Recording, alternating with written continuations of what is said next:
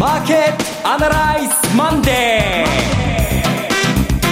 ー。皆さんこんにちは。浜田節子です。マーケットアナライズマンデーをお送りします。パーソナリティは金融ストラテジストの岡崎良介さん。はい岡崎良介です。今日もよろしくお願いします。そして株式アナリストの鈴木一之さんです。追加です。おはようございます。今日もよろしくお願いします。この番組はテレビ放送局の BS12-12 で毎週土曜昼の1時から放送中のマーケットアナライズプラスのラジオ版です。海外マーケット、東京株式市場の最新情報はもちろんのこと、テレビ放送では聞けないラジオならではの話など、耳寄り情報満載でお届けします。本日は松尾さんがお休みのため、浜田が進行を務めさせていただきます。はい。まあなかなかね、こうすっきりしない、まあ日々が続いてるんですけども、はい、一応、何事もなく土日が過ぎてほっとしている、まあ、日本中の人々みんなの国民の心境偽らざるところだと思います、はい、まあ、それが正直マーケットにも今日現れてるんですが今日は本当に、えー、長いことこの仕事やってますけども説明するのに今頭を痛めてます。できれば誰かに代わってもらいたいぐらいです。はい。それほど複雑な、えー、状況が続いているという。いやもうもう今日にかけもうこの3週間4週間23か月難しいですよねそのままずっと来てるという状況ですね。毎日ニュースが出ているということで、はい、えー、それでは早速お二方にお話を伺ってまいりたいと思います。この番組は株365の豊か商事の提供でお送りします。今週のストラテジー。このコーナーでは今週の展望についてお話しいただきます。今週の展望というか、中期的な、もう少し長い展望は分かりやすく、簡単に説明できると思うんです。こんな時に株を買えなんてどうかしてると。うん、それは当たり前のことで、えー、こういう仕事をしてる人間、まあそれが、あの、買ってもらわなきゃダメだっていう人は分かるんですけども、私のようなストラテジーを書く人間が、大丈夫です、大したことありませんよ、なんて口が裂けても言えないな。これはもう簡単に誰でも言える、いつでも言えるあのストラテジーなんですけども。じゃあ今週はどうなのか、先週はどうなのか、少なくとも先週の、えー、この時間で話した時よりは緊張は緩和されてますよね。それから、その緊張の質も変わってきて、えー、今晩、えー、国連安保理事会でですね、話される採択されるかどうかっていうアメリカの、あの、えー、アイディアですね。その経済制裁ですけども、はい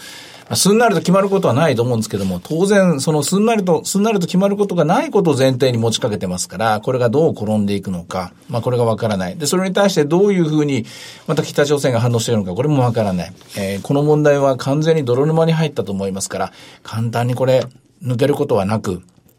抜けることはないんですが、ただ、慣れることはあると。慣れていくっていうのは恐ろしいことなんだけども、これ慣れていくのもまた相場の叱りでありまして。で、えー、結論だけ言うと、まあ、今週に関して言うと日本株は残念ながら私は見送りです。申し訳ない。うん、あの、売りとも買いとも用意ワンですね。はい、で、アメリカの方はむしろ、リバウンドしやすい展開になってるんじゃないかなと思います。なぜかというと、まあ、えー、北朝鮮の方が特に動きありませんし、で、ハリケーンというものが度重なってですね、2度3度と襲いますから、この間は、はい後で言いますけれども、アメリカの今の最大の懸案事項、最大の経済的な問題、なぜここまで直近利が下がるのか、それの最大の要因である債務上限の問題、これが棚上げになる。はい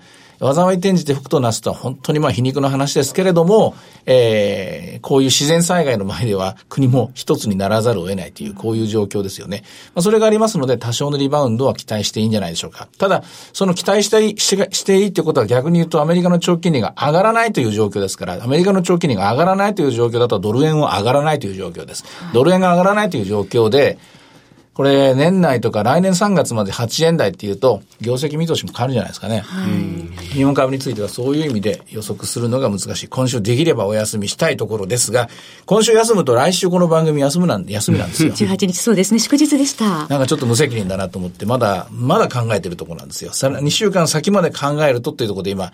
立ち往生しているところです。なかなか答えを出すには難しい状況ですけれども。本当ですね。あの、まあ、北朝鮮に関しては、私はもう 何も、ここから一歩も今のところ先に進めないような状況ですね。私個人的にはですね。あの、これを、この投資判断にどう、どう生かすかって、まあ本当にそれこそお休み、見送りということに尽きてしまうという状況でありますね。あの、ハリケーンがアメリカを襲っていると。で、全くこれ話題が転じてしまうんですが、これれ自体が、その、この災い転じて不幸をなすという部分につながっているのも、しかしこれはこれで一方で事実ですよね。これはこれで一方で事実なんですけど、ただ先送りであって解決ではないんですよね。12月8日でしたっけね。あの、テレビでは15日と言ったかもしれないんですけども、そこの1週間2週間の前後はわからないんですが、12月まで債務上限問題は、えー、繰り延べされることになった。繰り延べされることになると、アメリカの国債の格付け、が下がるかもしれないとリスクは遠のいた、はい、そうなるとアメリカの信用リスクが広がる恐れが遠のいた、はい、そうなるとアメリカの株式リスクがオフされる可能性は遠のいた。ということで戻っていてアメリカのボラティリティは12%台でとどまった。一方、その結果、アメリカの長期金利が戻らないことが確実されてきた。確実視されてきたものですから、ドル円も110円、111円が戻らないという、まあさっきの話です。うん、で、日経平均のボラティリティは先週20近くまで上がったんですが、ね、北朝鮮の分だけでやっぱり4ポイント、5ポイントある感じですね、ボラティリティが。それでもまだ低いことは低いですね。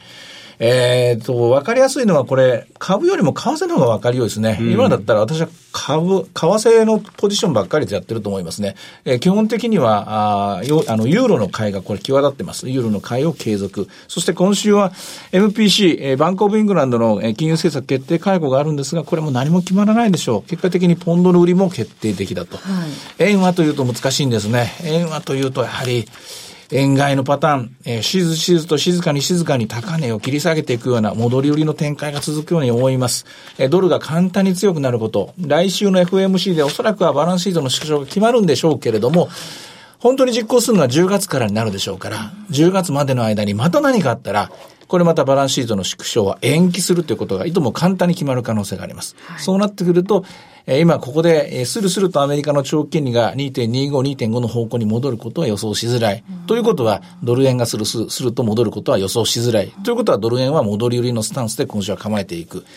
こんなところが精一杯ですかね。今、為替の話いただいて、ユーロのお話もありましたけれども、先週 ECB 理事会が開催されました。はい。えー、現状維持ということだったんですけれども。まあ、あの、10月に詳しく決めるということでしたよね。いや、もう決まりでしょう。10月に決めて11月実施する。ただそのサイズですね、800、600、400といくのか、はい、まあ、このあたりのところですけれども、ただもう一歩も二歩も踏み込みましたから、これは粛々と進めていくことになると思います。なんといってもヨーロッパというのは今回の東アジアの、えー、北東アジアのリスクからは最も遠いところにいますからね。はい、だから、そこのところは無視できて、ヨーロッパはこれやりやすくなりましたね。うん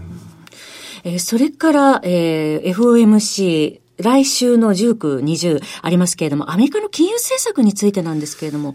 これ、10月に、まあ、バランスシートの縮小を決めて、まあ、そこから実施するという状況なんですが、まあ、その間に何かあるかどうかっていうのが、先ほどの岡崎さんのお話でしたよね。はい、ここからまた、あの、その何かがあるかどうかっていうところに、全部シフトして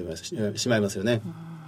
あの、利上げか、えー、利上げ確率がどんどん低下しているという。12月の利上げはどんどん遠ざかってます。それよりもバランスシートの縮小がちゃんと始まるのかどうか、ここの方が私は気になります。バランスシートの縮小が始まれば、これは長期金利は上昇圧力がかかります。長期金利上昇圧力がかかれば、それはドル円にも上昇圧力がかかる。ここのメカニズムは変わらないと思います。ただ、そのスイッチに、スイッチが本当にオンできるのかどうか、ここがわからない。えー、FRB も FRB でまたこれ、えー、そして誰もいなくなったというようなリスクをね、抱えていますからね。はい。メンバーの入れ替え激しいですよね。入れ替えどころがどんどん順減していますから。はい。えー、このままイエレンさんも、私突然、ある日突然私も辞めますなんてことなら、これ一体どうなるのか、世界はと。一体誰がこれ、責任取ってやるのか。えー、それこそ本当にこれ、えー、結果的な独裁的政策と言いますかね。はいえー、民主主義っていうのが機能してないような、えー、分立したですね、権限の分立がですね、えー、機能してない世界っていうのが、あの、始まってるのかもしれないです。恐ろしいですね、これは。あの、すみません、ハリケーンの話に戻してみますが、あの、先週まで相当議論しました、議論になってましたが、あの、ハリケーンが襲来して30日から35日後ぐらいから、このやはり保険金支払いのための、まあ、資金捻出、まあ、マーケットには売りのプレッシャーが結構かかりそうだと。やっぱりそれはこれから身構えておいた方がよろしいんでしょうか、ね、当然のことですね。もちろんでもその時に買い材料、大きな買い材料があればそれで相殺されますから、だから絶対売られるってわけじゃないですよ。もちろんその要因としてネガティブに入ることがが過去の、えー、5回ぐらいの大きなハリケーンが来た時の株価の動きから観察されている。今回の複雑なのは、一つ来たら一つ、一つ来たら一つ、合計3つでしょ。いわゆるワンナフタナダーってやつでですね、これ1週間おきに来てますから、えー、一番最初のピークは9月の末ぐらい、末ぐらいから来るんでしょうけども、9月、10月、10月の末ぐらいまで、このハリケーンによる、えー、保険金支払いのリスクですね。これはアメリカの株式市場、並びに債券市場、社債市場の方に、えー、下方圧力としてかかってくると思います。そうなってくると、やはり、まあ、株式市場、も、もっとリスクが大きいと言われるようなものに対しては、見送りムード、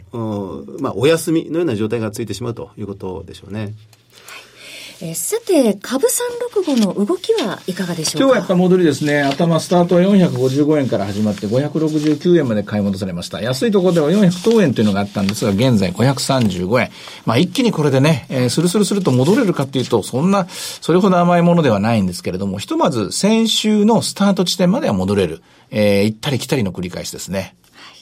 えー、前場を振り返っていただきます。はい、えー、まあ、現物指数はいずれもプラスです。日経金は現物指数で268円高。で、マザーズがプラス14ポイント。まあ、先週はこれマザーズ大荒れに荒れてるという動きで、えー、まあ、ヒヤヒヤしましたが、今日は週明けはまずまず堅調です。はい。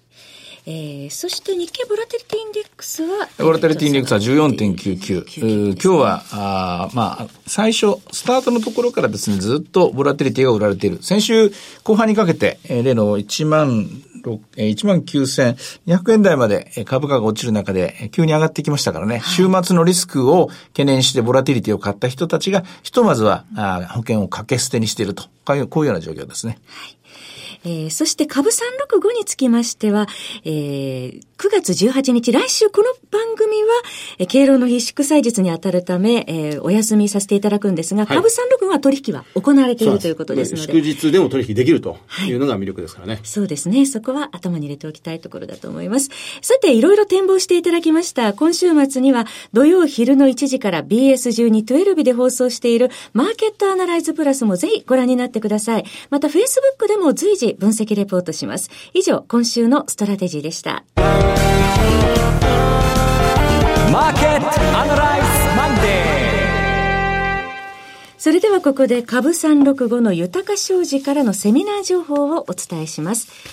えー、東京でニューヨークダウ上場1周年記念特別セミナー in 東京が開催されます。10月7日土曜日12時30分会場午後1時開演です。第1部は大倉隆さんと大橋弘子さんの為替セミナー本音で言わせてライブ、そしてお二人による特別セッションニューヨークダウもついに上場今注目のクリック株365の魅力とはが開催されます。そして第2部では岡崎さんによるセミナーがございます。岡崎さん、このセミナーではどんなお話話になりそうでしょうか？もう決着ついてるでしょう。えー、まあ、えー、金融政策、アメリカの方の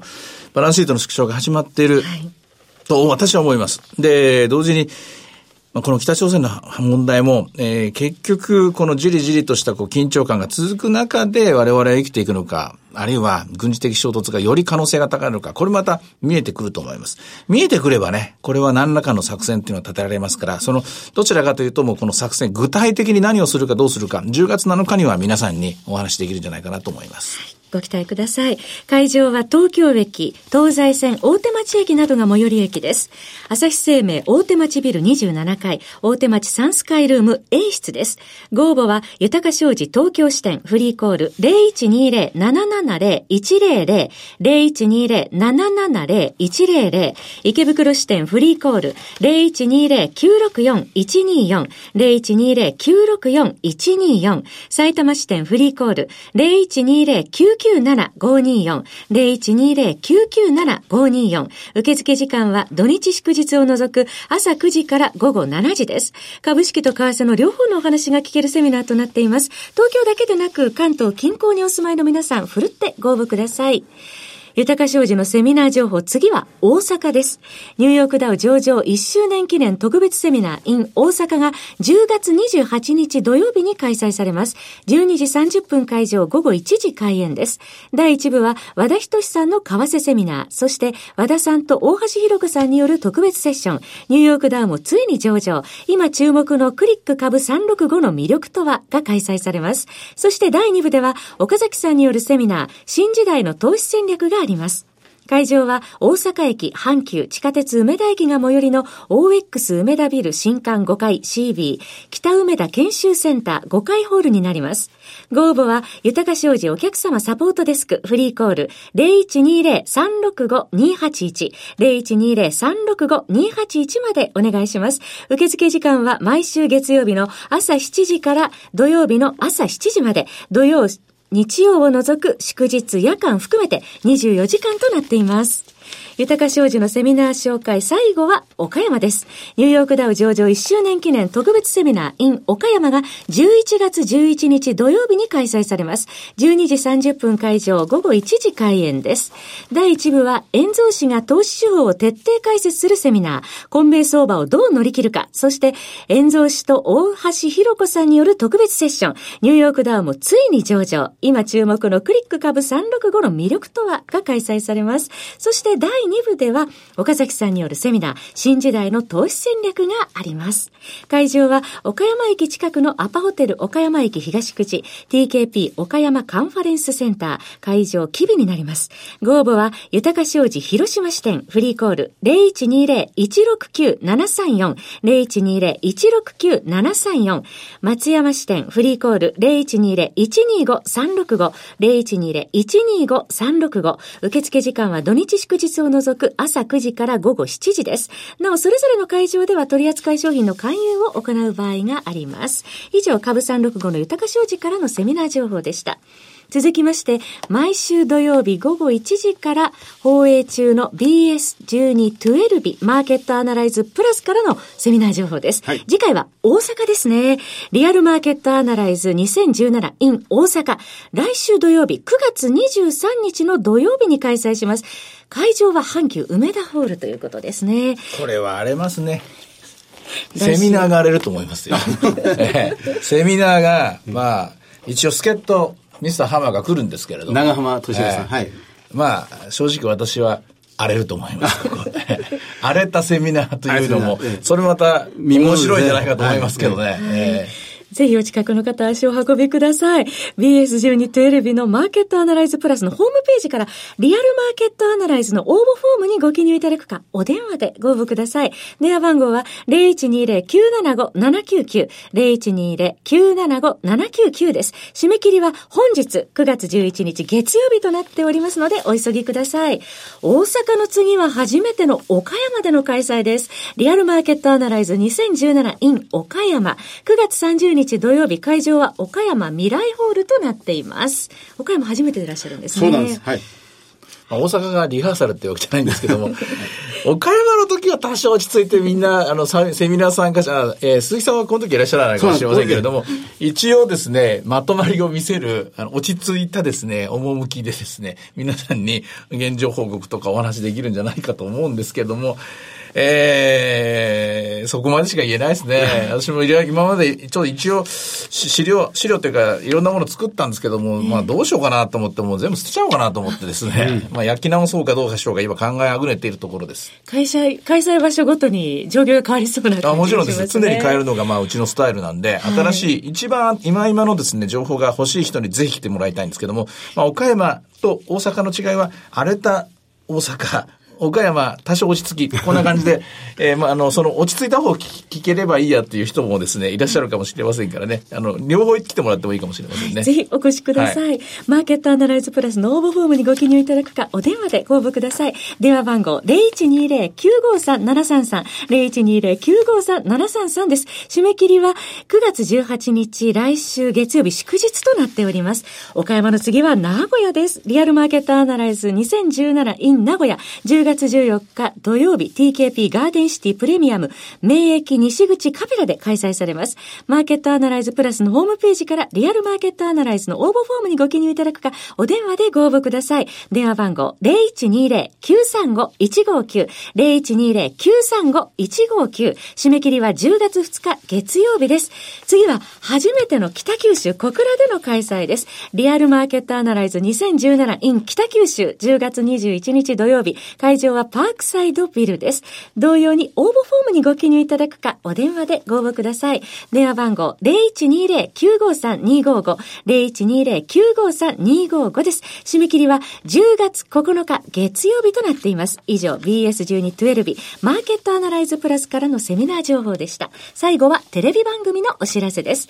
いつでも全国無料の放送局 BS1212 では毎週月曜日の夜7時から日本映画史を彩った大女優12人の出演した映画を月替わりで放送する銀幕の大女優 BS12 人の女を放送中です。9月は松坂慶子の出演作品が登場。今日夜7時からは死の棘を放送します。結婚10年の夫婦が夫の浮気をきっかけに妻の精神が錯乱。家族が崩壊していく様とその再生を描いた名作人間ドラマ。ぜひご覧ください。チャンネルの見方がわからない方は、視聴者相談センターへお電話ください。オペレーターが視聴方法をわかりやすくお教えします。03-5468-2122 03-5468-2122 BS12-12 視聴者相談センターまで。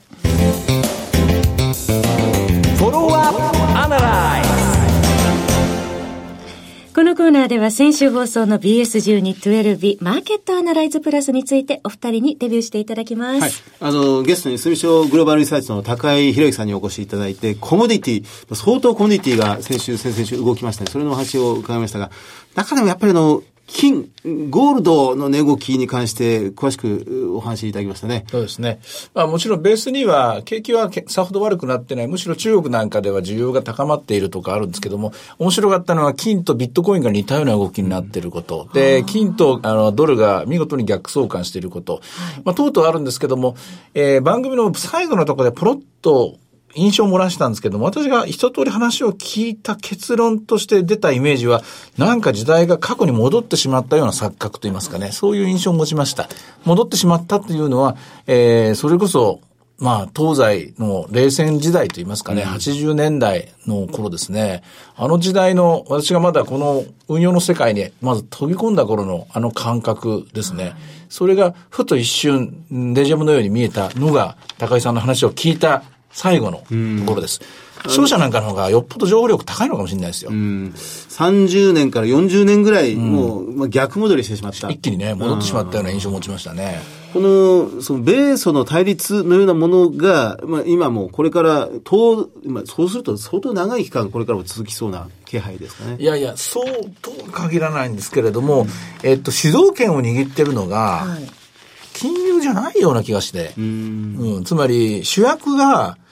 主役がマネーじゃ、ま、マネーは結果的に動かされるって言いますかね。あの、言う通り動いてて、マネーは先が全然読めてないんじゃないかなと。マネーは先を読んでないんじゃないかなと。つまり、コモディティとか、実物経済とか、それこそ、えー、えっと、ロシアとの貿易であるとか、いろんなことが、実物の経済っていうのが動いてますよね。こっちがやっぱりもう今、完全に動いていて、で、マネーが例えば株の動きとか、為替、まあ、為替はそうだな、実物とも繋がってますから、債券が機能停止になりましたから、うん、その、我々はそのマネーの動きを見てれば先が読めたはずなんですけども、マネーの動き見てても先は全然読めてないんじゃないかなっていうふうに。で、かつては、マネーなんか全然見なくて、株の動きなんか見なくて、商売をしてる人は商売の動きで先を読んでたんですけども、その商売をしてる人たちの方が先が見えてるような、そんな印象を持ちました。あとそうしますと私たちこれから商品の動きもちゃんと見ておくもちろんです。もちろんそうです、はい、ちょっと今まで軽く見てたような、ね、そこの咎めが出てるような気がしますね、はい、それから今日9.11ということで9月11だったということですね。すね。6年半ですよね。はい。時間が経つのは早いものです、はい、えー、さてマーケットアナライズマンデーそろそろお別れのお時間です。ここまでのお話は？岡崎亮介と関和之と。そして浜田節子でお送りしました。それでは今日はこの辺で失礼いたします。さようならこの番組は株三六五の豊か商事の提供でお送りいたしました。